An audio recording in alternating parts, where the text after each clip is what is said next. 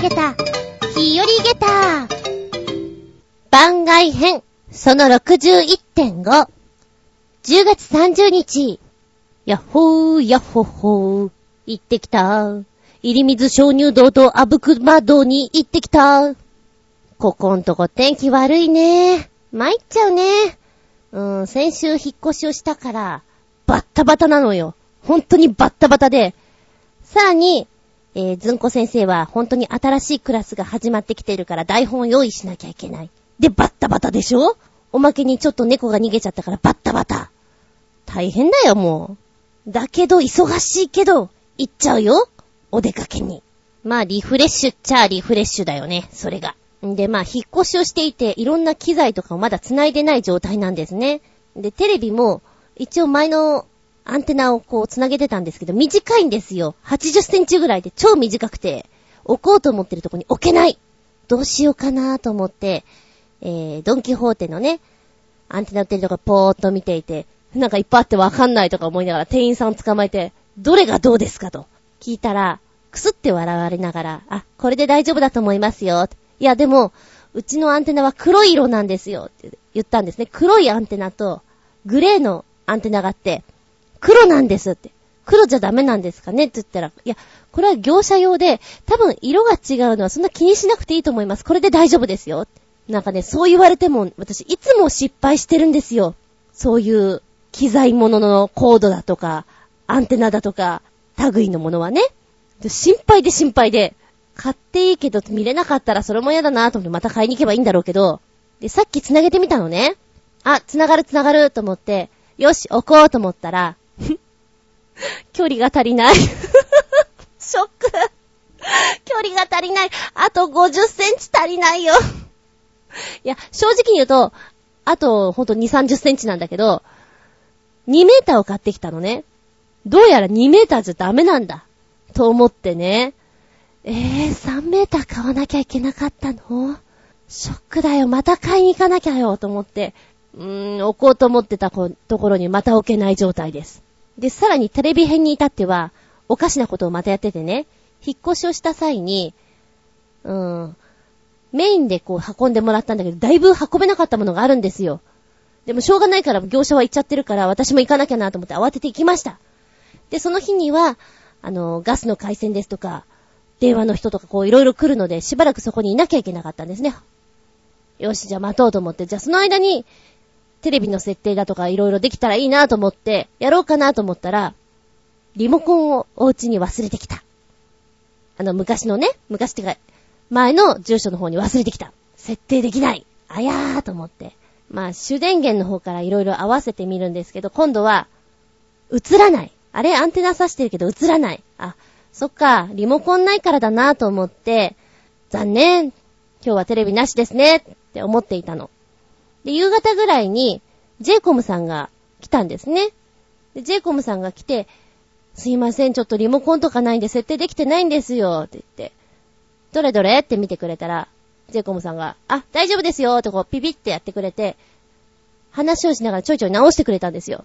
でね、テレビがね、映らないんですよ。リモコンないからですよね。って言ったら、あ、アンテナがね、違うとこ刺さってますよってさらっと言われて、あれ？って思って。あれれと思って、ちょっとそういうの恥ずかしいね。うん、これだったら見れませんよね、みたいな。そうですね。もちろん気づいてましたよ。間違い探しだったんです、今の。みたいな感じでやってましたけど、ほんとね、そういうの苦手なんですよ。で、今、まだ、うん、テレビが微妙なとこにあって、DVD とかもまだ繋いでないんですね。ちゃんとした場所に持ってこれたから、やろうかなと思って、時間があったら、後でドンキに行って買ってこようと思ってんですけど、なかなかちょっと時間押せ押せ状態でやっております。うーん。なんか、物がこう、場所が決まらないといろいろ置けないというのが辛いところだなと思って、ちょいちょいやってます。そんなことをやってるからね。あの、ちょい前に誕生日迎えたんですけど、初めてだよ。ケーキも何も食べない自分でお祝いをしていないのって。いつもは贅沢になんか、ホールケーキを買って、ガツガツ食べるんですよ。食べてやるんですよ。一人でな。猫と一緒にな、やるんだけど、今回そうはいかなくて、もう、前の住所の方のお片付けもしなきゃいけないし、荷物の運搬もしなきゃいけないから、相当数、私往復してるんですね。おそらく、軽トラを借りて1回で済むんだろうけど、ちょっとそれがね、時間がどうしても夜になってしまうので、夜レンタカーを借りると朝まで、もしくは24時間借りなきゃいけないとか、そんな感じのが多かったので、それはちょっと難しいなと。で、じゃあ、いや、バイクで頑張るっていうことで、かなり往復しました。怪しいです。私、本当に怪しいですとか思いながらやりましたよ。だいぶ梱包上手くなりました。今更なんだけど。で、えー、それでもまだ、後で、ちょっと行かなきゃいけないなぁ、なんていう用事が多々あって、いつ引っ越し終わるんだろうって思ってます。はい、そんな話をしながら、しばらくお付き合いくださいませ。お相手は私、ハロウィンですね。ハロウィンの仮装するとしたら、メデューサがいいな。あつみじゅんです。どうぞよろしくお願いしまーす。この番組は、ちょあへよ .com のご協力へて放送しております。昼間ね、すっごい眠いなと思って、よし、じゃあ眠気覚ましに色々頭を使ってやろうと思って、真剣に考えてみたの。もし今仮装するとしたら何がいいかなって。で、今回サブテーマで、あの、メッセージの方にくっつけてたのが、そのネタなんですよ。だから前半の頃はつけてないの。後半の頃に、あの、思いついて付け足したのね。えー、っと、どうしようかなこの辺はどうかなと思ったんだけど、ありきたりだなと思って。ありきたりなのは面白くない。やっぱり、こう、キャラクター性がパーンと出て、ああ、なるほどね、面白いねって言われた方がいいよなと思って、考えた結果、ギリシャ神話のメデューサになりました。あの、メデューサって頭の髪の毛が全部ヘビっていうね、やつなんですけど、うーん、そうね。全身にちょっとボディペインティングで鱗か何かを入れてもらって、目にはカラコン入れて、やってみたら面白いかな。で、ちょっと体タイトに絞った方がいいから、まずその前にエステだなとかさ、その辺まで詳しく考えて、衣装はこんな感じで、メイクはちょっとアイラインきつめにね、みたいな。髪の毛長かったら、こう、髪の毛でちょっと蛇の形、ほら、レディーガガがよくやるじゃない。あんな感じでやってもいいけど、ちょっと今短いからそうなると、もう実際作られてる模型の方から行った方がいいかななんていうのを真剣に考えていたら結構目が覚めてきてね、こりゃいいわと。で、もし、洋物じゃなかったら和物で行くんだったら何が面白いかな六六首？こう、なんか首のあたりのうねり具合を誰かこう美術的にできる芸大かなんかお友達の人にね、頼んで、何かできないかと言って、やったらちょっと面白いんじゃないかな、なんていうのを真剣に考えておりました。で、金ちゃんの仮装大賞のさ、あの、審査員っていつも仮装してるじゃない？仮装っていうかそういう、な、なんか、紛争してますよね？映画ですとかアニメですとかそういったものの。ああいうのも面白いなとか思ってみたりね。で、子供狙いを行くんだったらば、やっぱり宮崎アニメ系の顔なしとかね なんか、竹馬かなんかに乗ってちょっと高さを表現しつつ顔なしですよ。あとはなんだろうな。なんか日本の映画でこう、キャラクター性が出てくるものってなんか難しいかなと思ってさ、ちょっとアニメ系のものだったら出ると思うんだけど、そうじゃないとなかなかピーンと来ないよなーなんて思いながら、そうすると海外？ハリーポッターとか、うん、あの辺は紛争するだけで、ああ、それだよねって、ほら、額に N マークをつけるだけでもだいぶ違ったりするじゃない？だから海外ものってやっぱり、イメージがドンとしていて分かりやすいんだな、なんていうのを思ってみたりね。うん。なんかでも一歩間違えると、単なるこの、アニメのコスプレになりそうで怖いなと思いながら、うん、暇つぶしに仮装考えてみると、目覚めるよ。もしよかったらやってみてください。そんなことを考えつつ、次行ってみようかな。メッセージタイム。はい、一発目のメッセージはコージアトワークさんです。メッセージ。子供の頃、自転車で近くのビル工事現場に積み上げられた採石の山を下ろうとし、満身創痍になったことがあります。3階建てくらいの高さがあり、登るのも大変でしたが、自転車でまたがって降りようとすると、車輪が採石にめり込んで回転せず、全体が雪崩のようになって滑り落ちました。全身血まみれでしたが、軽い擦り傷だらけ。自転車は採石の粉で真っ白になっただけでした。一番のダメージは母親に木金のバチで叩かれたことでした。今あれができるなら、自転車じゃなくてスクーターでやってみたいなというメッセージいただいております。冒険ね。男の子の遊び方だなぁと思う。今聞くと本当にやんちゃで危ねえなぁと思うんだけど、子供の頃ってそういうのすごく好きじゃない？なんかもう危ないっていう意識よりも楽しそうとかチャレンジとかそっちのラインにあったりするからね。ああ、でも、危ないなぁ、ほんと。なんかこれを読みながら真っ先に思いついたのが、ああ、なんかあの、京都の方のさ、岩清水八幡宮の方でマウンテンバイクでこう、石段を駆け下りるというレースが、何 ?2 年ぐらい前にあったのかな？っていうのを人に聞いたんですよ。レッドブルホーリーライドが開催されたっていうのが、400段ぐらいあるのかな？あそこをマウンテンバイクでダッダッダッダッって降りてく。こういうのをやりたい人ってそういう気分なんだろうな。なんか危険とかじゃなくって、己みたいな。自分に打ち勝ってこのレースにゴールするみたいなところなんじゃないでしょうかね。うん、無茶なこととか結構私もする方ですけど、これに関しては、いやー、ちょっとわかんないなー。だってチャリ危ないじゃん。なのにやっちゃうんだ、みたいな。だから、採石場の底のね、3階ぐらい上から降りようと思ったんでしょ？降りられると思ったんだよね。すげーなー。まあ、怪我し、怪我で済んでよかったね。母君もびっくりですよね。うちの子血まみれみたいな。でもなんで木のバチがあるのかな。あれ結構痛いんだよね。バチコーンって当てるとね。ちなみにさらにコージアットワークさんのやってみたい冒険ってありますかっていうので、カヤックで東京湾就航とかって書いてありますね。あー、なんかさっきのがやんちゃだった分、今度は平和的な感じがします。やったらやったでね、しんどいと思うけどね。子供の頃は危ないことが大好きです。おいらがハマっていたのは、飛び降りること。階段を上から飛び降りてみたり、登り棒の上から飛び降りてみたり、やってたな。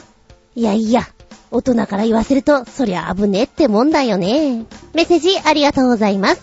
続いては、新潟県のヘナチョコヨッピーさんのメッセージです。ずんこさん、こんにちネギネギ。こんにちネギネギ。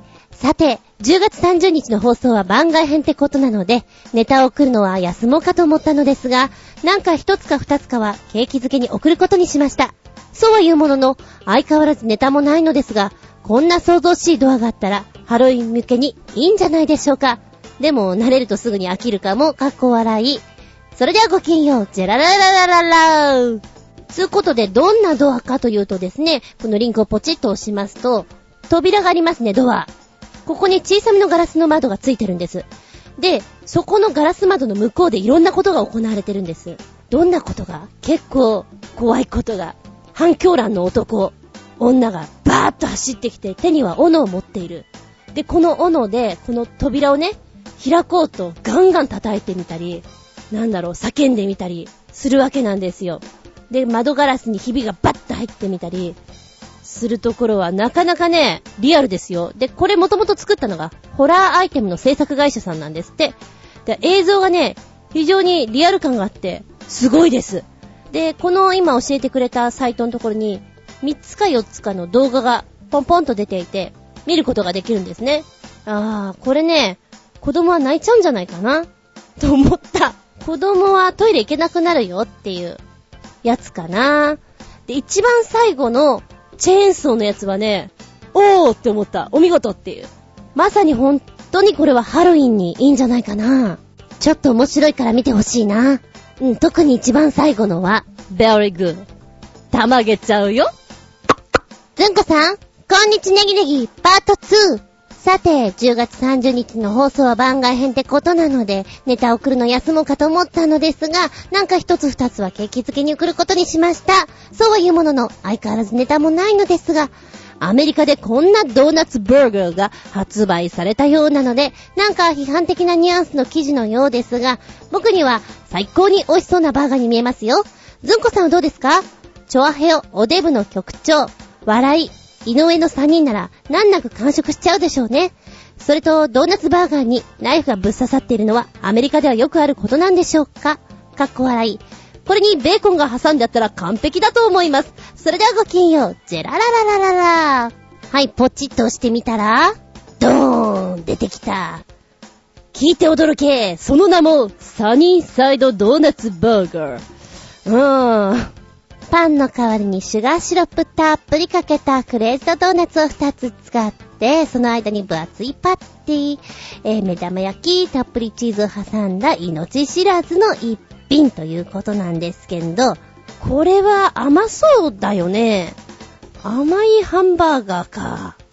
どうかな地味にね、私はマクドナルドさんの朝の、なんだっけあれ、名前。あ、そうそう、マックグリドルだ。マックグリドルとか結構好きなんですよ。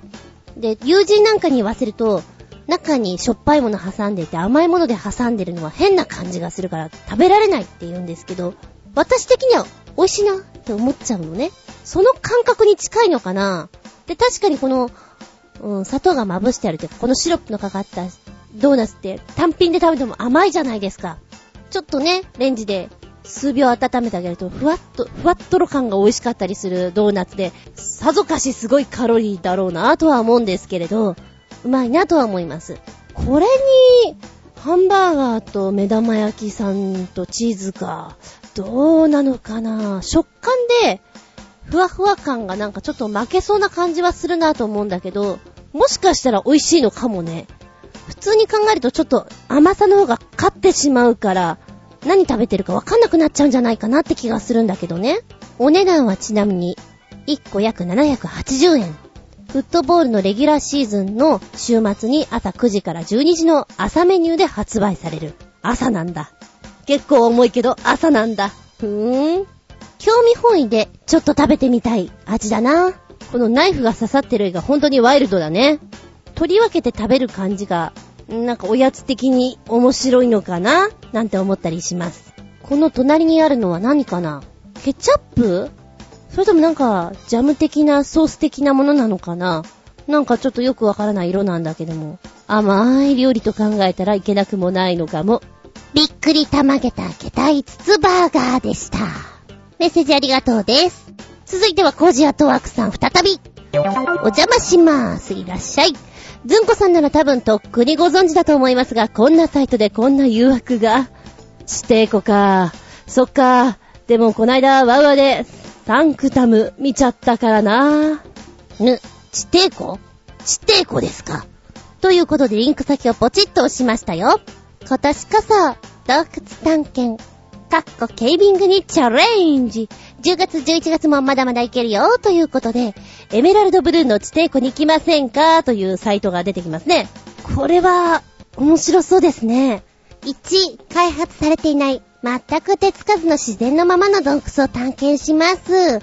2、洞窟のことなら何でも聞いてください。洞窟探検ケイビングスペシャリストがあなたを未知の世界に案内いたします。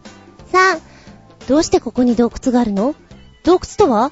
レクチャーを聞きながらほふく前進。4、2億5千万年の時の流れを目の当たりにできます。5、青く澄んだ地底湖の天然水飲んじゃいましょう。グビグビっとな。そして6、洞窟製のエビちゃんを見学、かっこ、増水してる時は見えない時があります。ごめんなさい。7、運がいいと、この洞窟に適応した固有の洞窟製の生物を見ることができますよ。8、もうすでに他の洞窟に行ったことがある人もぜひ体験に来てください。日本一の洞窟探検ツアーです。必ず感動しますよ。ちゅうことで、えー、載ってるんですけど、ここのサイト見ると、ものすごくやらなきゃねっていう気分になるね。うん、確実にこのドロッドロ体験したい。で、初心者コース、中級上級とかこういろいろあって元気コースとかもあったりするんですね。なんかどれもこれも面白そうなんだけど、お値段がなかなかね、上級に行けば行くほどお高いのでございますよ。4万5千円とか。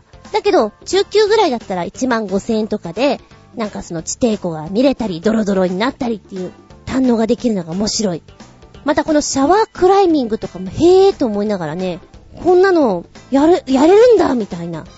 で、ガイドさんですかね、えこちらの方がもともとは、まあ山の世界にずっとお勤めだったというか、そういう方なんでしょう。クライミングのツアーをしていた方なんですけれども、うん、シャワークライミングツアーということで、新たに打ち出したみたいなことをやってるみたいなんですよ。こうなんか、川をぷかぷか浮いてみたり、流されてみたり、こう、なんつうの？ジャボンと高いところから川に飛び込んでみたり、まさに子供の頃にやりそうなものですよね。やりそうなもの？や、やってそうなもの？楽しそうじゃん？あとは天然の滑り台？みたいなところとか。これはもう時期的なものもあると思うんですけど、へえ、で、一人からもできるっていうのはとてもいいよね。これちょっと次狙いたいなぁなんて思っております。すごい。よく、よく見つけましたね。私ほんとね、好きなんですけど、調べてはいないんですよ。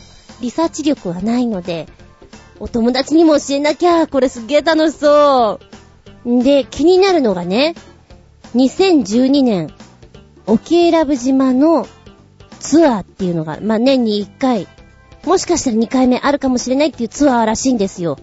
これがすごく楽しそう。12月21日から25日、沖永良部島っていうのですか？ここで、え、ガイドさんたちとコラボレーションコースっていうのをね、1回コースでやるらしいんですが、なんだろうね。今写真をバーっと見てるんですけど、地底湖のこのブルーのエメラルドグリーンの色合いっていうのも美しいなと思うし、こんな手つかずのところに入れるんだっていうのはまさに奇跡的な感じで面白そうです。これはでも、あとは自分の予定とかだよね。一番忙しい時期じゃん。師走だし。でも楽しそうだなぁ。ちょっと予定と相談してみちゃおうかなっていうふうに思っております。どうですか？今話を聞いてて気になっちゃう方いたら、ぜひあなたも冒険してみませんか？うちの冒険部員はどうかな？乗ってくるかな？ゴジャトワクさん、メッセージありがとうございます。あなたも冒険どうですか？はい、続いて新潟県のヘナチョコヨッピーさん。ずんこさん、こんにちネギネギ、パート 3! さて、相変わらず話題もないので、ちょっとネタは古くご存知かもしれませんが、5人で1本のギターを演奏して歌うグループの映像です。1人で5本のギターを同時に使って演奏するのではありませんので、足からずかっこ笑い。それではごきげんよう、ジェララララララーということで、この画像を見たんですね。えー、画像の方の後半には、一応動画も載っております。5人で1本のギター ?5 人で、な、バカなーと思うでしょ？これが結構インパクトあるのですよ。5人で1本のギターって弾けるんだ。で、4人は弾いてて、1人は、こう、ギターの端っこのところをトントン叩いていて、リズムを出してるんですね、音を。へーと思って、なんかね、まるでサーカスみたいな感じっつうのかな。一つの技だよね。そうやって弾けるんだと思って。で、ちょっと注目しちゃうのが、一番右端にいるヒゲの生えたおじさんなんだけど、あれこの人何もやってないのかなって。あれ、ギター支えてるだけなのかなって最初ずっと思っちゃった。後半になって、ちょっと、弾いたり、コーラスを入れてるから、あ、よかった、仕事があった、みたいなね、思ったりするんですけど、個性的なね、歌声の人たちですよ。で女の人がすごくね、こう一点で可愛らしいお顔立ち、私好きだな。きっとさ、今日テレさんとかでたまーにやってる、なんかあの、ショーのやつあるじゃない？お客さんが金額を決めて払うっていうやつ。あれとかに出そうだよね。そのぐらいなんか、生で見たら、掴まれるものがあるんじゃないかなと思います。なんかね、こちらのサイトの下の方にメンバー紹介みたいに出てるんですけど、そのコメントがちょっとまた面白いです。あの、パーカッションの方、私も思ったんだけど、あ、この人いい顔してるなと思ったんだけど、ずっと下を見ていてもったいないとかね。あの、この人は、こういうあだ名がついてるみたいなのが、ちょっと読んでてププッと笑ってしまうので、面白いですぜ。たまげた演奏、拍手喝采、あっぱれ見事なり。はい、新潟県のひなちょこよっぴーさんメッセージ。ずんこさん、こんにちねぎねぎ、パート 4! さて、相変わらず話題もないので、前回紹介させていただいた、非常に歩きにくそうなハイヒールに匹敵するかもしれない、奇抜なデザインで、履きにくそうな、過去、もしこけたら、大怪我しそうなハイヒールの数々です。ずんこさんが履きたい靴は、ありますか？それではごきげんよう、じゃらららららら前回の靴はね、うーん、それは、それはちょっと違うよねっていう感じで、今回のダーッと写真が載ってるんですよ。これ見ていて、うーん、それ、はだ、裸足じゃないかいって靴じゃないよねっていうものもあったりして、30枚写真があるかな。私がね、まあ、これだったら、な、なんでしょう。ちょっと履いてても面白いかなと思ったのが、25番。えっ、と、黒いパンプスの下に鎖ですね。鎖がじゃらんじゃらんじゃらんとこう、まあ、固定されてるんでしょうけど、鎖の部分がヒールになっていたり、厚底部分になっていたりってことだと思うんですね。ちょっとこれはデザイン的に面白そうな感じがします。ただ、上の服装もそれなりに合わせるのが難しいかな。あとはね、なんか後半の25番から下は割とそんなに変じゃないかなっていう気がするんですけど、えー、30番。30番これ、裸足だよね。裸足に、えーと、ピンヒールみたいな釘っつうのかな釘部分が、こう、かかとのとこに出ていて、それを固定するので、チェーンが出てるんですけど、あとは全部裸足？だからこれ靴じゃないよねっていう。うーん。なん、なんだろうな。なんか昔の神々の、こう、コスプレをするときの面白い斬新なアイディアの一つとしていいかもしれない。でもかかとはツルツルにしてってね、みたいな感じでしょうか。今回のやつは、これ、これは、随分肌脂率高いねっていうのがいくつかある。あとは近未来的なものもあったりして、15番とかはね、未来な感じがする。かかとの部分に丸いね、リングみたいなのがついていて、これ転ばないかななんかトゥルンっていきそうな気がするけど、面白いよ。面白いからなんか、もしかしたら走ったりするのが面白い状況になったりするのかななんて見てたりね。えー、10番は、裸足だよね、これね。裸足に針金っていう感じで。もう、みたいなのが結構あるんですけど、そうだなぁ。やっぱり誰が履くかって言ったらレディーガガ的な人だよね。なんかマドンナじゃないね。レディーガガだよね、これね。でも、うーん、4番とか6番とかも随分、随分つま先だもんね。もうつま先もうまんまだもんね。これは外歩けないよ いたずらに疲れそうだなぁ。えー、っと、7番の靴はですね、これは SF 映画の、な、な、なに女王様とかさ、上の位の女性が履いていてほしいな。ただこれ立てるのかな？歩けるのかな？見た目はね、すごく素敵。だけど、見た目だからね。実際これ履いてって言われたら、うーん、履いたはいいけど、立てませんになりそうな気がします。面白いよ、30枚ぐらい。ザクッと見てみてください。メッセージありがとうございます。お便りはですね、チョアヘオのホームページ、お便りホームからポチッと押していただきまして、びっくり玉ゲターにくるくるっと合わせていただいて、そこから送っていただく。か、チョアヘオのパーソナリティブログ、こちらの方にコメント残していただく。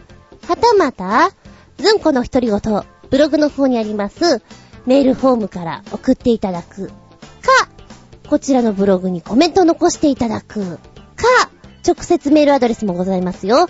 全部小文字で、geta アンダーバー zun アットマーク yahoo.co.jp geta アンダーバー zun アットマーク yahoo.co.jp こちらまでお送りくださいませね。メッセージありがとうございました。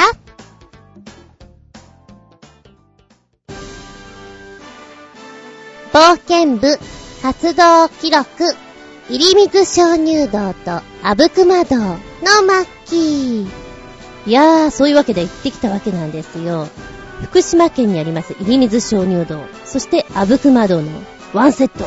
結局ね、誰も行きたいっていう人が増えなかったんで、いたずらの怪獣先生と井上よしおんくん、そして私の3人で行くことになったわけなんです。入り水鍾乳洞。うーんとね、一応一年中入れるらしいんですよ。ただ私が行きたいのは C コースというガイドさんをつけて入るものなんですけれども、こちらに限っては11月から3月までは入道禁止になるんですね。えー、じゃあそれ前に行かなきゃと思って、なかなか皆さんお忙しいようなので、こことここっていうのが合わないんですね。で、私は私でやっぱり、ずんこ先生があるから日曜日がダメ。金土で行けるところみたいな狙ったりなんかすると本当に合わなくて、通常だったら8月、9月に行けたらよかったなと思ったのが10月になってしまったと。で、今の時期寒いでしょ？で、道内はもうちょっと寒くて、お水はいい感じに冷たいわけですよ。ここに入るのかー、みたいな感じで、えー、基本的には10度ぐらい。で、お水はお尻ぐらいまでは濡れるという情報を得ておりまして、濡れたくなくても濡れちゃうから、カッパを着ていてもね、何をしても。それはもう我慢してくださいという話です。A コース、B コース、C コースというのでちょっとランク付けされてまして、A コースはもうライト完備されているので、なんとなくの雰囲気味わって入ってね、みたいな感じ。B コースは、ライトをつけないとダメです。で、お水にも濡れます。いい感じに冷たいです。C コースは、プラス、ちょっと、こう、登ったりとか、隙間を縫うような感じで行くので、うん、ワイルドだよ。予定の中っていうか、イメージの中ではね、怪獣先生はなんか楽しんでいきそうだけど、井上義雄くんの方は、B コースの途中でこれリタイアかな？もしくはちょっと無口になってしまってもうダメって言いそうだなと思っていたんですよ。A コースは往復30分、B コースは60分、C コースは90分っていうコースになってるんですね。でも B コースの段階で体内くぐりっていう場所がありまして、道内、まあ、だいたい15センチぐらい足首よりちょい上ぐらいですね、のところまでは水に浸かります。ジャブジャブと。それが基本です。で、足をこう、濡れてる状態で、やっぱり天井が低くなってるところ、身をかがめますよね。四つん這いになるところもあります。そうするとどう ?15 センチとか、そのぐらいまで水があるから、まあ基本的には、お尻ぐらいまで濡れますよねっていうレベルなんですよ。でね、まあ私は、まあ2回目なので、途中までなんだけどね、すごく板詰めたいっていうのは覚えてるんですよ。その板詰めたいを覚えてるから、うーん、気持ちから言ったら井上義行くん凹んじゃうかなというのは、ちょっと最初に思っておりました。気がついたらいないんじゃないかなと 思ってたんですけど、最後まで頑張ってましたね。中の入るときも、本当は私 C コースに入るときにガイドさんって C コースでくっついてくるのかなと思ったらもう A からついてくるんですね。だからもう最初からワイワイ行くっていうよりも、ガイドさんについてけっていう状態です。で、ガイドさんが、あ、これは音楽堂というやつになりまして、ちょっと石でコンコン鳴らしてみてください。音が響いてきますよとか言って、ちょっと案内してくれるんですけど、春から始めたらしいんですよ、バイトちゃんで。で、このガイドさん始めて、えー、なんか人見知りな感じっていうんですかね。あんまり話しかけないでくださいオーラがあるので、なんか申し訳ないなとか思いながら、あんまりふざけちゃいけないかなと思ってくっついてきました。で、まずこの非日常的な空間の中で、このありえないぐらい冷たい水の中をジャブジャブ行って、で、四つん這いになったりしてくぐっていく状態ってないじゃないです。それによってテンションが上がっていく。で、B から C に上がっていくことによって、隙間があって、その隙間の下が結構深かったりするんですよ。これは本当に足運び間違えたら、やばいよねっていう場所が何箇所かあるんです。テンション上がりますね で、えー、道内、懐中電灯とかライト、ヘッドライト的なものを持っているか、入り口のとこで売ってるね、ろうそくを持って行ってくださいっていうことなんですけど、ろうそくだと、中はもうずっと水が入ってますし、水滴も落ちてきますから、結構消えないようにするのが難しいんですね。んで、それをやりながら行くことによって、また、ろうそくの光、ほわーんとしたあの光の中進んでいくのがまたスリル満点でいいなと思って、あえて私はろうそくを選んでいきました。ねえ、ろうそく持ってるのはいいんだけどね、私はどうも持ち方が悪いらしいんですよ。って言ってた。怪獣先生たちが。え、っと、まず炎が熱いんですよ。熱いし、ろうが垂れてくるんですよ。だから、あの、ちょっと嫌なので、まっすぐにすると熱いでしょだから横にしてたらどんどんどんどんろうそくがなくなってっちゃって 2時間持ちのろうそくなんだけど、私、この、C コースのラストのところまで行った段階で、もう3分の2がなくなってたんですね。これ、明らかに持たないよね、のレベルで。その話をしたら怪獣先生が取っ替えてくれて、あの、私は怪獣先生のろうそくを使って、元に戻ってったんですよ。でもやっぱり暑かったし、なんか、どうもいっぱい垂れてきたんですけど、持ち方が悪いらしい。まあそんなね、意識をしながら、で、途中、じゃあちょっと動画撮ってみようかとか、画像いっぱい撮ってみようかとか、やってみました。それを後で、えブログの方にアップできればなと思っているんですけれども、うん。寒いは寒いよ。で、中の奥の方はね、さらに、今 C コースここまでっていうのがあるんですけど、奥にまだ100メーターぐらいとかあって、全長が今1キロぐらいは行けるそうなんですけど、この残り100メーターっていうのが、人が一人通れるぐらいなんですって。行ったはいいけど、今度こう一人だけしか行けないから危険でしょ？だから今そこは通してないんですよって受付のおじさんが言ってました。えー、行きたいわーと思って。もうガイドさんが監視してるから行けないけれど、で、さらにその先もあるんだけど、そっから先は、まだ探検探検っていうの？をちゃんとチェックできてないから、まだ全然分かってないんですよって言ってましたね。うーん、やってみたいなんて思いながら、非常にテンションを上げながら動いておりましたけれども。で、お水がやっぱりね、クリアなんですよね。で、一箇所ね、B から A に変わるところの、ちょっと一山越えるところがあるんですよ。そこのとこで、水の中になんか白いものがいっぱいプカプカ浮いてて、これ何かなとは思ったんですけどね。うん。で、写真撮っていて、えー、出口近辺かな？撮っていたらね、バサバサバサって、コウモリが飛んできたの。で、私が背を向けていた時に、いたじら二人の方に向かってったから、私はほんと、飛んでくる瞬間をちゃんと見れてないんですよ。去っていく姿は見れたけど、はぁ、コウモリと思って。私、穴が好きだから結構色々見てるんですけど、生コウモリ初めてなんですよ。なんかちょっと得した気分だね、とか思いながら、入り口でね、聞いたのね、コウモリいました。ちなみにね、この入水鍾乳洞にいるコウモリちゃんは、あ、今の時期ね、寒くなってくるから冬眠のために入ってくるんですよって言ってた。キクガシラコウモリっていうのと、雪クガシラコウモリって言ってた。割とね、小さい感じですね。バットマーンって感じで飛んでて、ちょっと可愛らしかった。捕まえてって、井上義文くんに言ったら、いや、捕まえられないよって。ノリが悪いなぁ、もう。だから多分気づいてないだろうけど、この入水鍾乳洞のね、下ばっかりやっぱり気になってるでしょ？水だし、こうライトで照らさなきゃいけないから上の方ぶら下がってたんだろうなぁと思うとちょっと口惜しい。なんかいっぱいぶら下がってんの見たいじゃん。まあそんな話をしつつね、入り水鍾乳洞出た後が今度はね、寒いんですよね。当たり前だけど濡れてて。で、一応着替えとかも持ってきてますよ。私、気合入ってるので、中は水着にしてましたし、はっと気づいたの。靴あたい靴車の中と思って。えっと、もちろん靴も濡れてしまうので、持ってきてましたけれど、着替えはロッカーに持ってきたけど、靴は車の中という間抜けな話を。あーとか思って、着替えようかなと思ったら、あの、いたじらさんがね、ずんこさん、あの、このまんまお風呂場まで行っちゃいませんか？っていうことで、この入水鍾乳洞降りたところの先の方に公共施設でお風呂場っていうか宿泊施設とかあるんですね。で、ここでお風呂も入れるので、よしそうしようっていうことで、この濡れたジャブジャブな状態でお風呂まで行って、えー、温まろうということにしたんですよ。でね、受付のおじさんが言ってました。あ、今寒いでしょ？あの、もうちょっと経つと、痒くなる人もいるんですよ。って。痒くなるってそんなバカなと思ったら、私なりました。血行が冷え切っていたところにこう血液が流れ出す感じっていうんですかね。ものすごい痒くて、で、お風呂に入った時に、その温まってくるのが痒くて痒くてボリボリボリボリボリボリって感じでした。これかーみたいな、なんか、情けないって思いながら。んで、ね、40分ぐらいとかなのかな？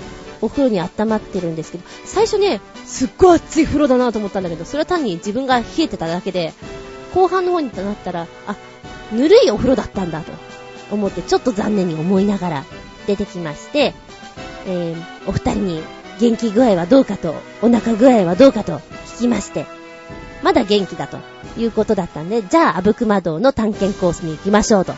ここからすぐ近くです。で、車でそのまま移動しまして、あぶくま洞の方に行くんですね。で、あぶくま洞の方は、えー、だいたい50分ぐらいなんです。行って戻ってくるのが。まあ、いい時間になりますよ。そしたら3時、4時ぐらいですかね。よし、じゃあそうしようということで急いで行きまして、えー、団体さんとかいっぱいいます。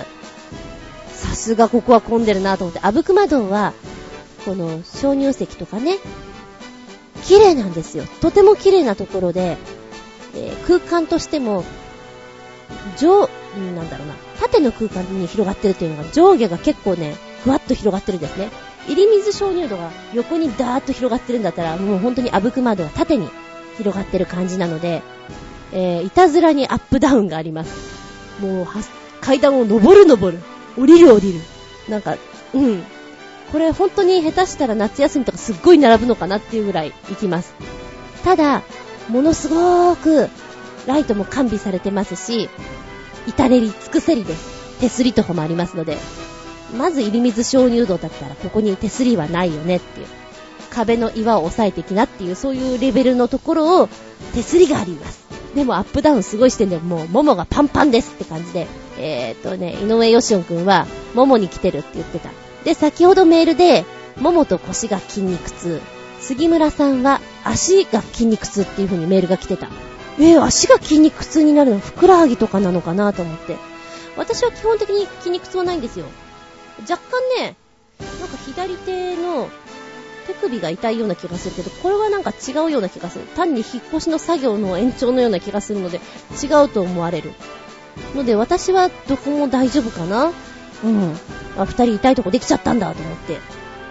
で、あぶくま洞の方は、息上がる。とにかく登ったり降りたりがあるので、ふーって感じで。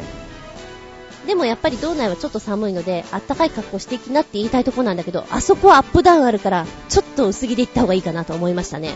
写真もガンガン撮れますよ。うーんで、やっぱり阿武隈道の探検コースは、気楽な探検コースでした。えー、入水鍾乳洞の A コースより簡単な感じですね。だからもうほんと、あの、おじいちゃんおばあちゃんとか、観光で行っていただきたい。綺麗だなっていう風に見ていただきたい。で、ちょっとスポーティーな、あの、動いてみようかなっていうレベルで行くんだったら、入水鍾乳洞をおすすめしたいなと思っております。でね、あぶくま洞でも写真バチバチ撮っていたんですよ。で、やっぱり私がこう、裏に回った時って、背にした時に、コウモリちゃんがバサバサバサって飛んでって、イタジラさんの方に。なんで？みたいな。いつもそっち？みたいな。コウモリ、あぶくま洞でも見れたの。初めてだよ。福島の穴いいなぁ。あんなに富士山近辺で、コウモリ穴とか行ったのにコウモリ見てないし、生コウモリ。こっちもね、そんなに大きくなかった。人間来たーみたいな感じで飛んでっちゃったよ。人間は来るよ。捕まえちゃうよ。捕まえないけど。私はね、別にあの穴の中に入ってこの石の出来具合がどうのとか、それをあんまり見る方じゃないんですよ。いかに、こう、デンジャラスなところを行くかみたいな、そういうところばっかり考えちゃうので、やっぱりね、いたじらさんはね、大人な見方してますね。これなんでこんな形なんだろうとか、あ、これここで折れたんじゃないとかそういう話をね、してるから、大人だなぁと思ってうん、見ております。確かに、ここまではトゥルンとしてる表面なんだけど、その先が、その先っていうの？中間からいきなり、なん、なんだろう、溝がうねうねうねうねってできてるところがあるんですよ。なんか気持ち悪いみたいな。なんでこんな、さっきまでトゥルンとしてるところがうねうねしてんだろうっていうのを聞いたら、あ、多分折れたからじゃないみたいな。先生みたいな答えを出してくれて、あ、ありがとう先生みたいなね。うん、なかなか、あの、解説がついていたからちょっと面白かったです。で、本当だったらね、この冒険部、穴を2つ巡るでしょすぐ近くに、いわゆるあの、ハーネスをつけて遊ぶようなところがあるんですよ。ここ行きたいなと思って、ちょっとチェックしてたんですけど、時期がね、なんか10月末はやってないらしいの。やってないらしくて、残念無念と思って。ここ行けたらベストだったんだけど、なかなかお二人忙しいようで、ええあの、電池が切れそうだったみたいで。まあ、一人、ちょっともう電池切れてたよね。それは寝てないんだったら大変だよなとか思いながら、うん。いざとなったら私運転しますからって言ってたんだけど、丁重にお断りいただきまして。えー、怖いですか？私。でも、移動中とかね、結構やっぱりあの、んで、うん、次はこういう穴を目指そうと思ってるんですよね、みたいな話をしつつ、まあ、ちょっと今日番組いろいろ撮りながらね、あ、こんなのもあるな、なんていうのが出てきたので、後々の目標としてみたいなと思っております。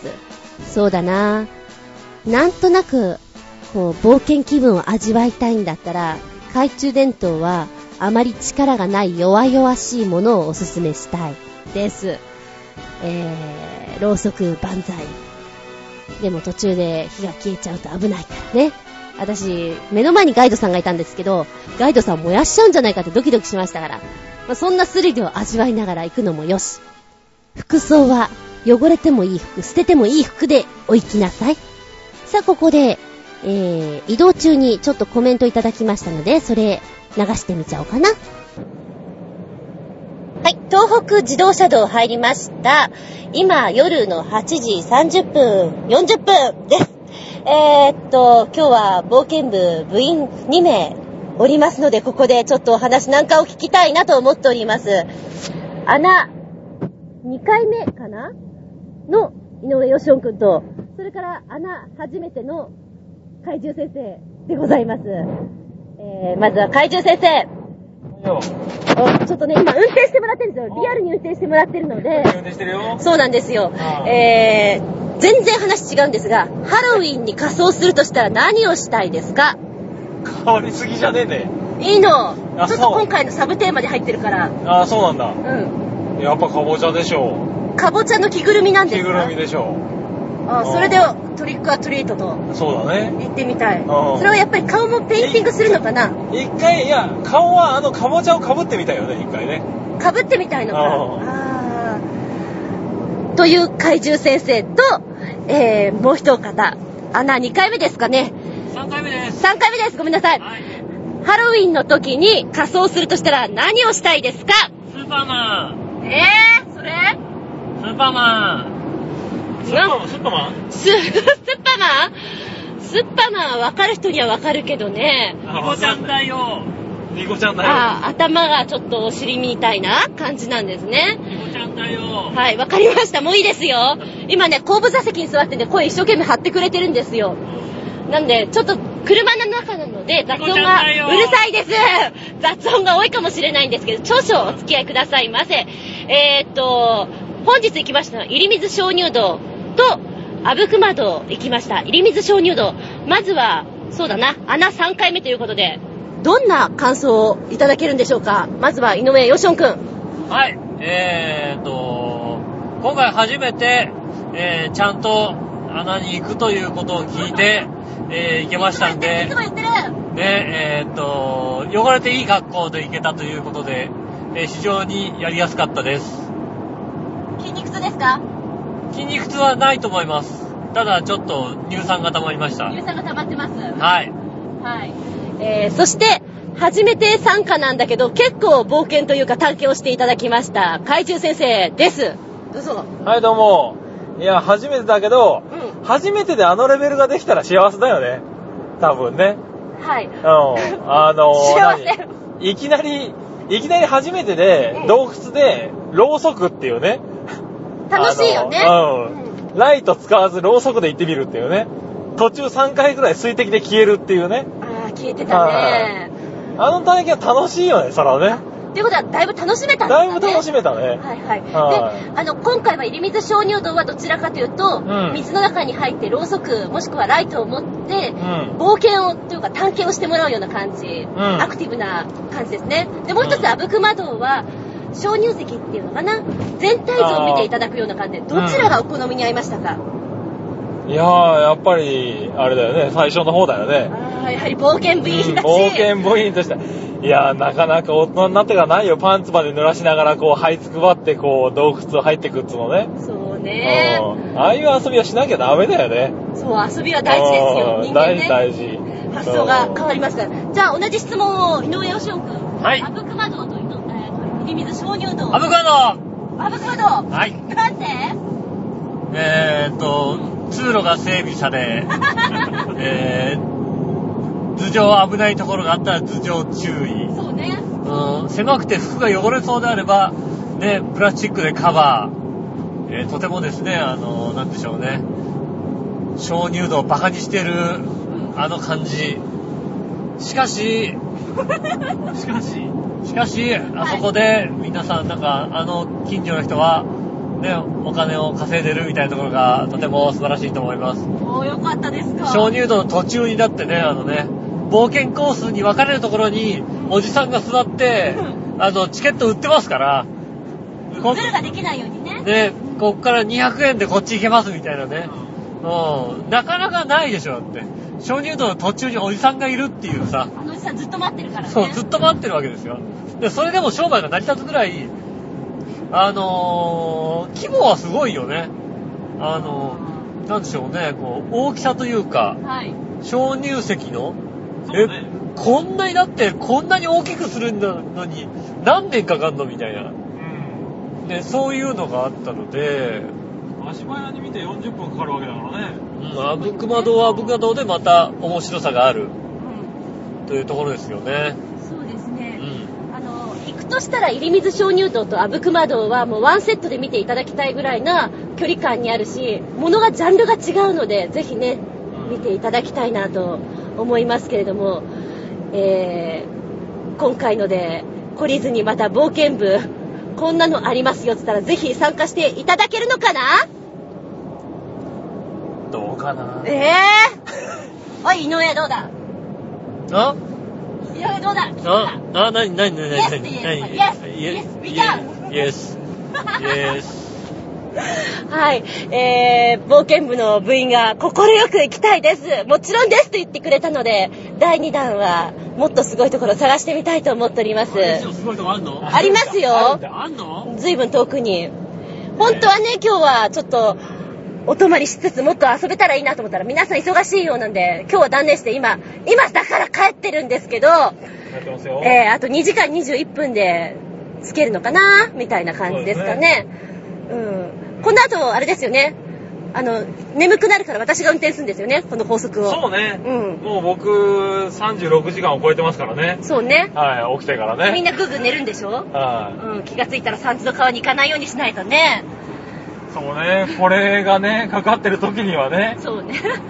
悲しいことにならないようにね。はいかかればいいね。うん。かかればいいね、これね。かかればいいよね。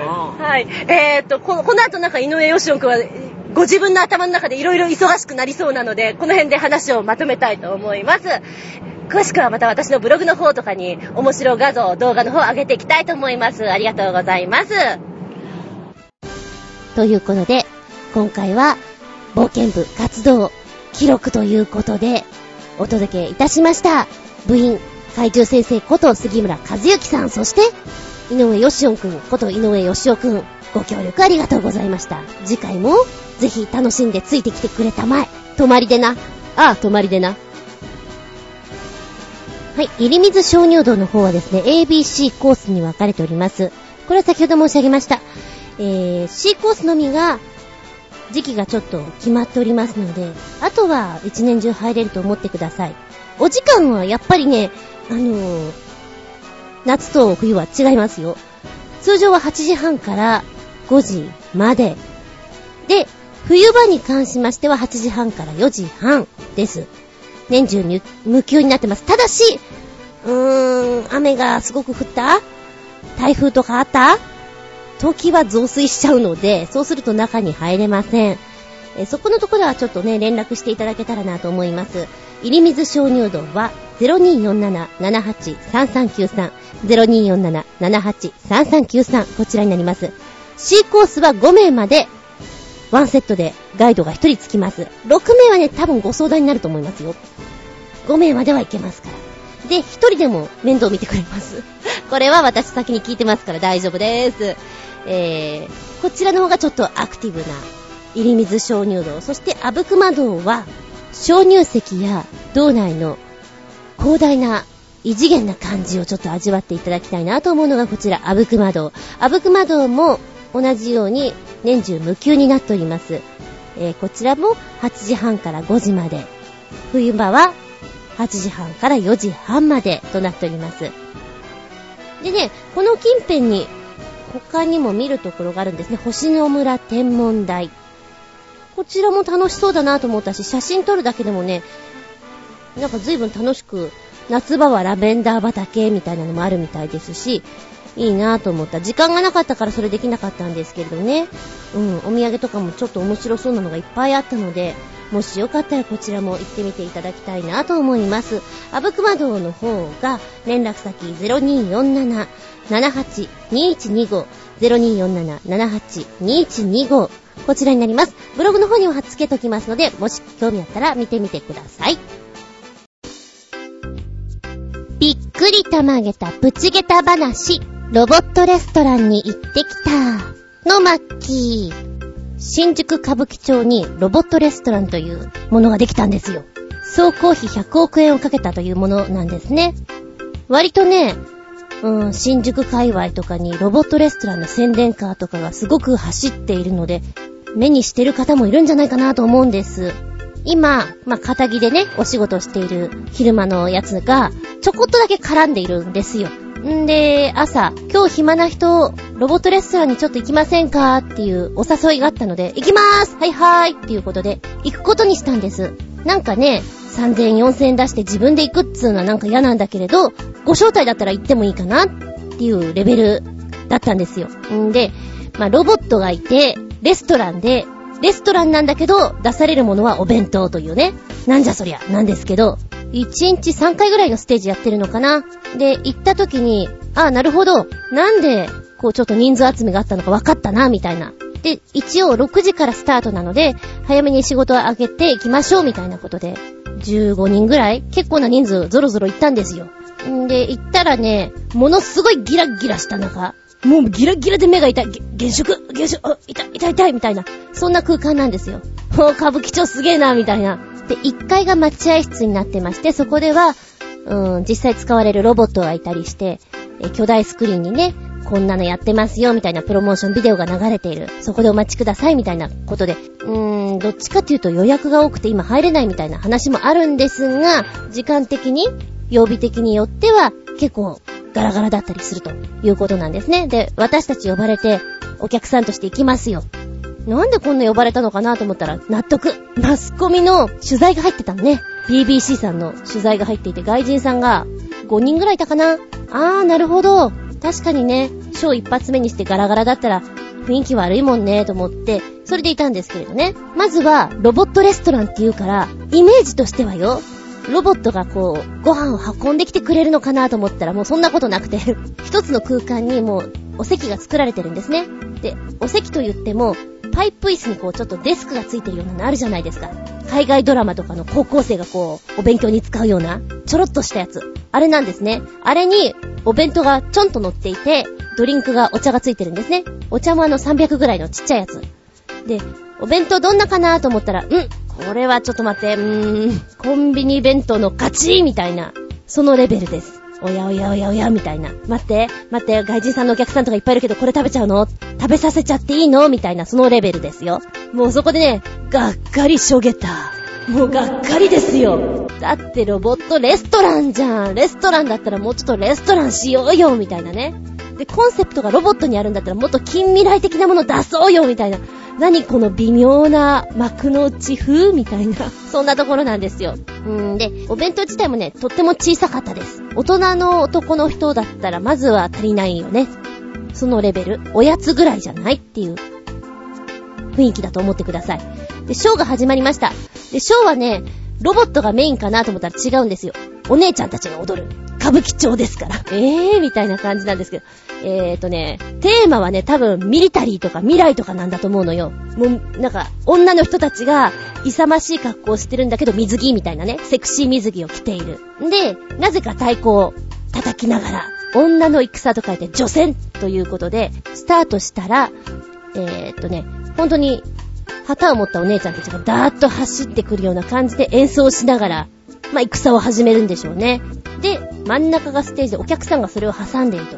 で、その端々の方もステージ上になっていて、楽器演奏とかロボットとかがいるんですね。で、お客さんの後ろには巨大スクリーンがありますので、そこで、なんか、竜がドーンと出てきたり、炎がブワッとこう燃え盛るイメージっていうんですかね。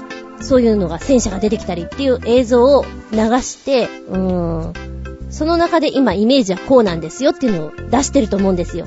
でもね、なんかね、多分やりたいことがいっぱいすぎてて伝わってこない申し訳ないけどっていう感じがしてね、うーん、これは、これはどうかな。セクシーで行くにしてはちょっとセクシー路線が足りないし、ロボットで行くにしてはロボット出てこないし、演奏にしたらちょっとチャッチーし、みたいな。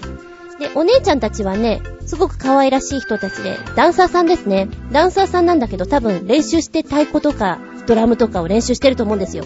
なので、ドラム演奏とかやってる時に顔がね、無表情になっちゃってるんですよね。多分そこに集中してるから。リズム、リズムとか持ってるんですよね。和太鼓とか叩いてる時も多分そうだと思います。だから、うーん、ど、どうだろう。遠い目してるとかいう感じを受けてしまいます。ただ、まあ、なんとなく見る人に限っては面白く見れるのかな？一回はね。一回はって感じがする。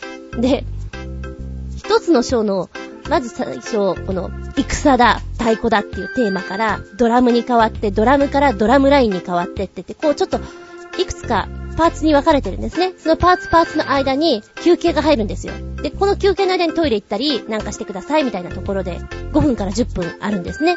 で、その間にこうスタッフさんが iPad を配ってくれて、えー、これでもご覧くださいみたいな暇つぶしに見させてくれるんですけど、iPad の中には、このロボットレストランのプロモーションが入っていたり、えダンサーさんの、うーん、これは、見てて楽しいのかなっていうようななんか、水着のね、お姉ちゃんたちがこう、熱海に行ってこう、こんなことしましたみたいなのが出ているっていう雰囲気ですね。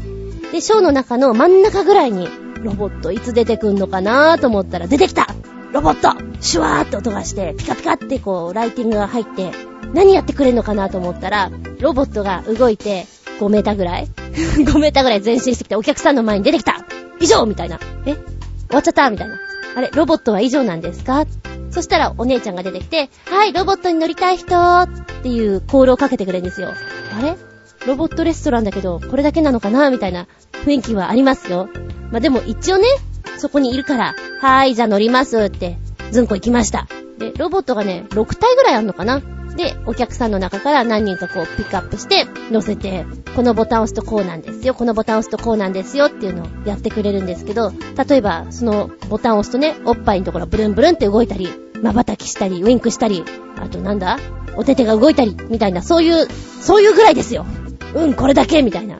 これ、これ、そうか、これだけ、トータルで100億円どこにかけちゃったかなこのギラギラ感かなみたいな。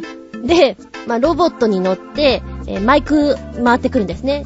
どうですか気分は？いや、つまんないとは言えないよね。あ、はい、楽しいです、みたいな、そのレベルで。ただね、男性は、あの、お姉ちゃんのダンサーさんが後ろにいて、その前に座ったりするので、ちょっとね、接触があるので楽しいんじゃないかなと思いました。水着のお姉ちゃんたちがいっぱいいるので。で、あと、ドラムラインをするときも、正面を向ってドラムを叩いてくれるとき、えー、隣の太鼓とかもね、あえてそっちに叩いたりとかやってくれる、アクション入れてくれるんですよ。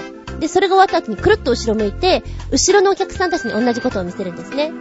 で、私たちは、お尻を見ることができると。ティーバッグだったかなあ、これ多分、サービスタイムか、みたいな。男の人嬉しいのかなみたいな。そんなレベルですよ。えー、まあ歌舞伎町だからね、みたいな。で、ロボットが出てきて、お客さんたちがロボットに乗りました。まあやっぱね、BBC さんなんか喜んでましたよね。ワーオとか言って。あの、すごいやってたから、お姉ちゃんに、あの、そろそろ降りてください。そろそろ降りてください。とか入れられてましたけども、うーん、なんだこれ、おかしな日本のレストランで紹介されちゃうのかなみたいな。きっと数年後に世界丸見えとかで海外で見つけた日本の事情みたいなんで、来るのかなみたいにちょっとドキドキしながら見ておりましたけれども。でね、えー、お姉ちゃんたちのダンスが一辺倒なんですよね。途中竜とかも出てくるんですけど、もう竜は違うじゃん。香港とかなんか中国だよね。なんか旧正月とかそっちじゃねとか思いながら、もうなんかやりたいことをすべてやり尽くした感があるんですね。もう、ど、どう、どうそれ。それ出さなくてもいいよねみたいな感じもするんですよ。で、私なんかはちょっとやっぱりそそういうね、ショーとか見てきたりやってたりする方なので、構成変えたらいいんじゃないかな。で、一番おいおいって思ったのが、ちょっと日本刀出して踊るシーンがあるんですけど、日本刀ね、まあもちろん作り物ですよ。持つとこ違うそれそこ、そこそれやったら切れちゃうね、みたいなまあまあ言ってることはわかると思うんですけど、それ切れちゃうよ。ダメだよ、それなんか恥ずかしいからやめて、みたいなのとかありました。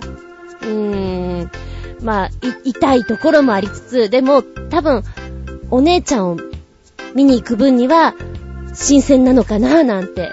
で、一番最後、オーラスに、もうロボットじゃなくて、バイクが出てくるんですね。バイク出てきて、えー、ただお客さんの前走ってくんですよ。うん、走ったみたいな。うーん、まあ確かにお店の中でバイク走らせることないからね。珍しいのかな。ちょっとミリタリー調のお姉ちゃんが乗ってるのは。で、次に戦車が出てきて、戦車が私たちの前をダーッと走っていく。で、バイクとすれ違う。それだけ。えぇ、ー、みたいな。うーん、その、その中に、こう飛行機のね、模型みたいなのが出てきてお姉ちゃんたちがぶら下がってるという、もうなんかよくわかんないけど、はい、お疲れみたいな。これ、これ多分あれよ。今いろいろ見ると、YouTube とかの画像が出てくるんですね。ロボットレストランって言って。おー、こんなのかーみたいな。1時間ちょいだけど、結構ね、返して、もう私を返してっていう気分になる。また、このショーが終わった後に外に出た時の平和だなーって思う瞬間、平和が一番、ね、みたいな気分になります。まあね、なんかネット見てると、いろいろ面白いこと書いてあるので、うん、そうね、観光がてら一回はいいかもしれない、行くにはね。一回は。それ以上おすすめしない。びっくりたまげたギラギラ感。下駄5つ。ほんとにギラギラだよ。ギラギラ。なんと馬鹿げた下駄6つ。もう店内の BGM もどちらかというと、なんか思いついたのかけちゃえレベルで定まってないね。クレイジーケンバンドが流れたり。これは、これ何？いつの頃の70年代のアイドルかなと思ったら、もののけ姫ですか？みたいな。不思議な感じでした。ええ、不思議不思議。首をかしげた下駄5つ。これで、総工費100億円歌舞伎町のロボットレストラン。もしよかったら、行ってくださいな。元気でソング、やる気でソング。まずは最初にお便りです。新潟県のひなチョコよっぴーさん。ずんこさん、こんにちねぎねぎ。ねぎねぎ。僕がおすすめする、温めすぎ旬が過ぎちまった2012年上半期元気が出るアニソンです。まあ、暇つぶしにでも聞いてみてください。ちゅうことで、ご紹介いただきました。全部で9曲ですね。1曲目。アニメ、これはゾンビですか？オブザ・デッドのオープニングテーマで、野水いおりの内緒パショナートです。可愛い声の女の子が歌うロックは文句なく大好きです。かっこ笑い。このね、内緒パショナートって読み方がさ、米米米パショナートって書いてあるから、なん、なんて読むんだ？米米米って読むのかって思うじゃない？そしたらちゃんと、ヨッピーさんがね、読み方書いてくれてる優しいなと思って。なんかね、可愛らしいですよ。で、おー、こんな声出して歌うんだっていう方ですね。えーと、私はなんとなくね、椎名ヒキルさんを思い出しました。こう、ロックを歌いながらやってるっていう様が。で、振りがね、ちょっと手振りとかも可愛らしいんで、真似したくなっちゃうんじゃないかなと思います。で、バンドの音が結構しっかりしてるので、あ、演奏しっかりしてるじゃん。で、これライブになったらすごく盛り上がるんじゃないかなっていう風に思いました。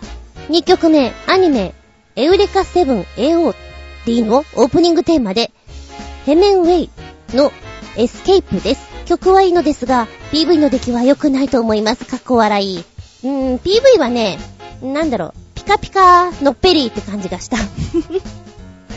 あの、ボーカルの人の髪型を私ちょっと変えてみたらいいんじゃないかななんて適当に思ってみたんですけれども、声はすごくソフトな甘い声ですね。いいなと思いましたよ。切なそうに歌うなって。あ今風のアニメソングだなってとっても思いました。3曲目はアニメ釣り玉オープニングテーマで富士ファブリックのズレズレのモノロークです。PV はフルバージョンです。かっこ YouTube ではフルバージョンはないと思います。独特のメロディーラインが新鮮ですし、この PV はトリックアート満載です。かっこ笑い。これね、もう曲の出だしから私好きです。特徴的にすごく個性があって、あ、いいなってもうオリジナル性っていうのがバンバン出てきてる感じがしますね。で、聴いててワクワクできる曲だなって思いました。で、トリックアートっていうのかなこの模様をさ、動かしていっていって、あ、こうなるんだみたいなの見ていて楽しいから目でも楽しませてくれるっていうのかないいよね。トリックアート好きだよ。面白いよ。おいらトリックアートは大好きなんだけど、頭が硬いので、こうだよねって思うとこうしか見えない人。硬いなぁ、頭。ダメだなぁでも好きよ、トリックアート。4曲目、アニメ機動戦士ガンダム。エイジ？ごめん、読み方違ったらごめんなさい。えー、寝言のシャープです。疾走感がたまりません。これシャープシャープじゃないよね。シャープでいいんでしょ？えーと、こちら、ガールズバンドなんですね。声が透き通ってすっごい爽やかで、ガールズバンドってすごく好きなんですよ。かわいい。で、しかもこの、ボーカルしてる人がキーボードをやりながら歌ってるんですけど、なんか自分がね、ピアノ得意じゃなかったから、弾きながら歌う人って尊敬しちゃうんですよ。あの、のんびりした曲だったらなんとなくこう気分でいけるかなと思うんだけど、テンポが速いのに弾きながら歌うってすごいなって、違うところに感心しながら、こうガールズバンドのこのライブとかってすごく華やかで盛り上がってくれるだろうから、私は聞いててすごくね、ノリノリで聞きました。シャープ。5曲目。またまたアニメ機動戦士ガンダムエイジ新オープニングテーマで青いエールのオーロラ、各フルバージョンです。壮大なスケーム感のある曲で迫力満点です。YouTube では PV フルバージョンはないと思います。ということなんですが、青いエールさん、可愛いし歌唱力ある。しかも深いこの歌声っていうのが聞き応えが満点ですね。すごく好き。で、なんかあの、あ、これぞ王道のアニメソングだなっていう盛り上がりどころがパーンとくる曲じゃないかなと思いました。6曲目ご紹介がアニメハンターハンターオープニングテーマガルネリウスバージョンのディパーチャーです。英語版について日本語バージョンがリリースされましたが残念ながら PV ありません。うん、動画がね、見れない時もあるからね。ちょっと教えてくれたのが残念でしたけども。はい、7曲目がアニメ、ファイブレイン神のパズル第2シリーズのオープニングテーマで、ナノの Now or Never です。全力疾走しているようなスピード感に満ち溢れています。おお私も今聞きながら、なんちゅうスピード感って思った。だよね。えー、で、すごくね、しゃがれたような声がすごく独特だなと思って、で、言葉の歌詞がブワーっといくかなと思ったら音をポーンと上げてきたりするので、つかみどころのない曲っていうのかな。歌うにしたらすごく難しい。ちゃんと歌うのには。ああ、この人すごく歌うまいんだろうなと思いました。で、これカラオケでやるにしたら、すっごく難しいんだろうなと思って聞いておりましたけども、印象的だなって思った。うん。8曲目はアニメキングダムのオープニングテーマで、Nothing's Carved in Stone のプライドです。この曲、このアニメのために書かれたんだと思いますが、歌詞といい曲調といい、もう世界観がぴったり当てはまっていて涙うるるんです。もちろん今年ナンバーワンアニメです。えーと、出だしから聞いてると、引き込まれる力が強いなと思った。あのー、その世界に。だからアニメとかをね、そのお話に今書いていたように当て書きじゃないけどもそういう風に曲を作っていたもんだったら余計こうグワーって入っていけるから一番楽しい曲なんじゃないかなと思ったな。ほら、アニメはアニメ、歌は歌ってちょっと別個に考えてるものもあったりするでしょ？やっぱり私そういうのは総合芸術じゃないけれどもトータルで見るとすごくいいんじゃないかなと思うからそこまで意図して作られてるものって素敵だなと思いますね。ラスト9曲目。アニソンではありませんが、2012年度、モード学園、かっこ東京、大阪、名古屋、かっこ閉じる、テレビ CM ソングで、サカナクションの夜の踊り子が素晴らしい曲だと思いました。今年ナンバーワンの曲だと思います。うん。面白いね、この曲。なんか、PV も見ていて飽きないっていうか、で、曲も、どっちかっていうと、こう、頭に響き渡るっていうか、残る曲じゃない？そんな感じがした。で、ずーっと見ていたら、あの、踊り子のね、着物着てるんですけれども、踊ってる姿がちゃんと日舞のね、動きをしてるから、あ、ちゃんとやってるなと思って見ておりましたけど、和のテイストをこのロックで表してるのがなんかちょっと面白いなと思いましたね。なんだっけ？あ、ほら。えっ、と、昔さ、どのぐらい前？ちょっと覚えてないんだけども、ハーラキリ、藤山、芸者みたいな、ちょっとやっぱり和テイストのものを歌っていた曲あったよね。うーんと、うーんと、フファンク藤山、米米クラブ。おう、これこれ確か、確かそんなだったような気がするんだけども、そのフレーズをなんとなく覚えてるなって。それに似てるような感じがするってちょっと思っちゃった。はい。ちゅうことで、今回新潟県のひなちょこよっぴーさんが教えてくれました曲から紹介させていただきました。次回は、コージアットワークさんが教えてくれます。寒くなると聴きたくなる気がする曲集。ちゅうことでお届けしたいと思います。メッセージ、お便り、ありがとね。この番組は、ちょあへよ .com のご協力へて放送しております。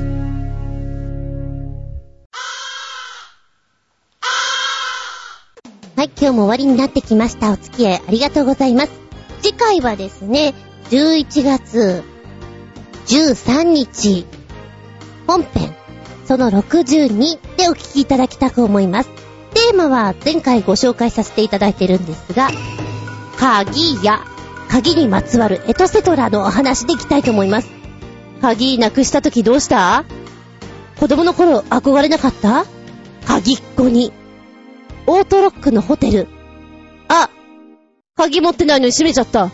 とか、学校のロッカーの鍵、開かないんですけど、車の鍵中に閉めたままなんですけど、とか、いろいろない？鍵にまつわるエトセトラ。その辺の話をしていきたいと思いますよ。ハロウィンですね。ちゅうことで、ハロウィンの仮装、サブテーマでちょっと送ってたんですよ。あなたなら何仮装してみたい？ってことで。で、仮装って言うと、金ちゃんの仮装対象が浮かんじゃって、うん、じゃあまあいいや、金ちゃんの仮装対象レベルでもいいし、何かこう自分の中で、チェンジするとしたらどうしたいっていうのをサブで乗っけてました。コージアットワークさんです。メッセージ。ターミネーターならやったことあるし、ちょっと前ならドラキュラになりたかったのですが、今ならパイレーツ・オブ・カリビアンのデイビー・ジョーンズかな。単純にタコ船長とか言われちゃいそうなところが問題ですが、てんてんてんてん丸。タターミネーターやったんですか？ど、どこで ?I'll be back やったの？へぇー。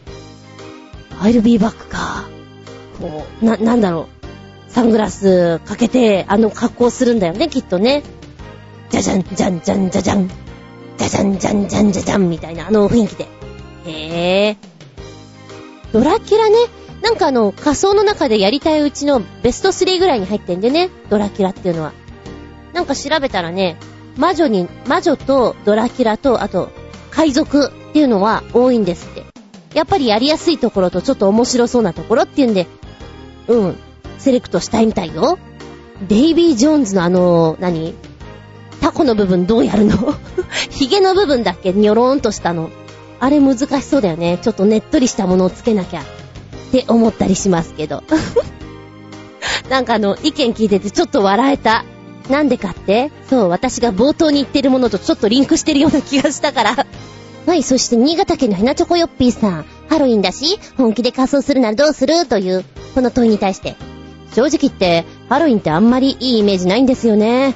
ちょっと昔、アメリカのハロウィンの時、日本人が誤って撃たれたりして、あの、ルービーアロードムの国のお祭り騒ぎには一切関わりたくありません。かぼちゃくり抜いて頭に被ってたらいいんですよ。かっこ笑い。おー。ありましたね。あの事件は結構忘れません。フリーズっていう言葉、それを知らなかったがために、知らなかったのか聞こえなかったのか、まさかそんなもので撃たれるとはっていう、その感覚で言っちゃったら撃たれちゃったんですよね。なんか日本の文化ってさ、他の国の面白いこととか何でもかんでもいいとこ取りして真似っこしようとするじゃない？ハロウィンもそんな昔前にはやろうというところはなかったけれど、今は例えば仮装していてお店に行くとなんか半額になったり、ドリンクがついてきたりとかさ、なんかプラスアルファ面白く遊べるっていうものをつけているじゃない？まあ、よそではないよね。仏教のものも、キリスト教のものも、他の国のね、いいとこの面白いものをすべてパッと取ってきて、そこだけを楽しんでしまって、根本あんまり考えないでいっちゃうよ、みたいなのは。ある意味だから日本人はお祭り好きなのかななんて思っちゃって乗ってってしまうんだろうなと思いますけど、今の時期、例えば渋谷ですとか銀座ですとか、銀座はそうでもないから新宿か、行ったりするとね、それぞれにこう仮装してる人がいたり、あとは、ああ、ディスカウントショップ。私がよく行くドンキホーテなんかはもう、ずいぶん前から皆さんがコスプレされてますね。それはな、何かな？猫かな？なんだろうな？魔女かな？みたいなね。うん。なんかね、うん、バカだなぁとも思うんだけども、一つのことに対してそこまで真剣にこう、例えば衣装をね、こうしてこうして、こんなことやったら面白いかなって考えてる発想をする時だけ頭柔らかくなるじゃない。そういうのがいいかなと思う。あとほら、いたずら？人んちの庭にさ、人んちの庭っていうか友達の家とかに、トイレットペーパーでこう、飾り付けをしちゃうとか、一日の間というか、真夜中の間にそれをやってしまうとか、そういう発想が面白いなとはもう、やられたらちょっと腹立つかもしれないけど、まあ日本では、ねトリックアトリートと言ってお菓子もらえなかったらいたずらするなんて、やる人はいないと思うんだけどね。気合が入ったいたずらとか見ると、おーとか思いますけどね。そういえば高校の頃、英会話習ってたんですけど、そこでハロウィーンっていうのがあったんですよ。で、ちょうどその、ハロウィーンっていうのは何ぞや、みたいなのちょっと、レポートで調べたりなんかしてた時期なんで、なんとなく覚えていて、あ、そうかそうか、仮装するのか。仮装って何すればいいのかなと思って、ハンズに行って、ハンズのコーナーに売っていたこの魔女セットを買って、うん。紛争というかそれを着てやったことがありますね。まあ帽子とかその程度ですけどね。今思うとあの帽子とかどうしたのかな一回しか被ってないけど、それで捨てちゃったのかなもったいないことをしたな。うん。まあ食いしん坊の私はね、ハロウィンの時期とかになるとそれに合わせたお菓子が出てくるんでちょっち嬉しいです。はい、食べちゃうよ、買っちゃうよ。つうことで、えー、そろそろ締めてみようかな。次回は11月13日、日付が変わるその頃に、お相手は私、あー、引っ越しが終わらない。終わらないよ。厚み純でした。見舞い聞く舞い話す舞い。ずんこの話も、もうおしまい。では、ごきげんよう。引っ越しの時にさ、荷物をこう詰めるじゃない？詰めて詰めて詰めて行くじゃない？あれ荷物詰めるの得意な人？いいよね。コンパクトにできるっていうのが。で急いで慌ててこう2、3日の間に詰め込んだ分が、どこに何が入ってるかがわからない状態になっているので、今探し出したいものがいくつかあるんだけど見つからない。探し物は何ですか？そればっかりです。ずっと探してます。あ、時間もったいない。3日ぐらいお休み欲しいな。そしたらちょっと片付くんじゃないかな。なんて思っております。引っ越したけど、てんやわんや。てんやわんやだよ。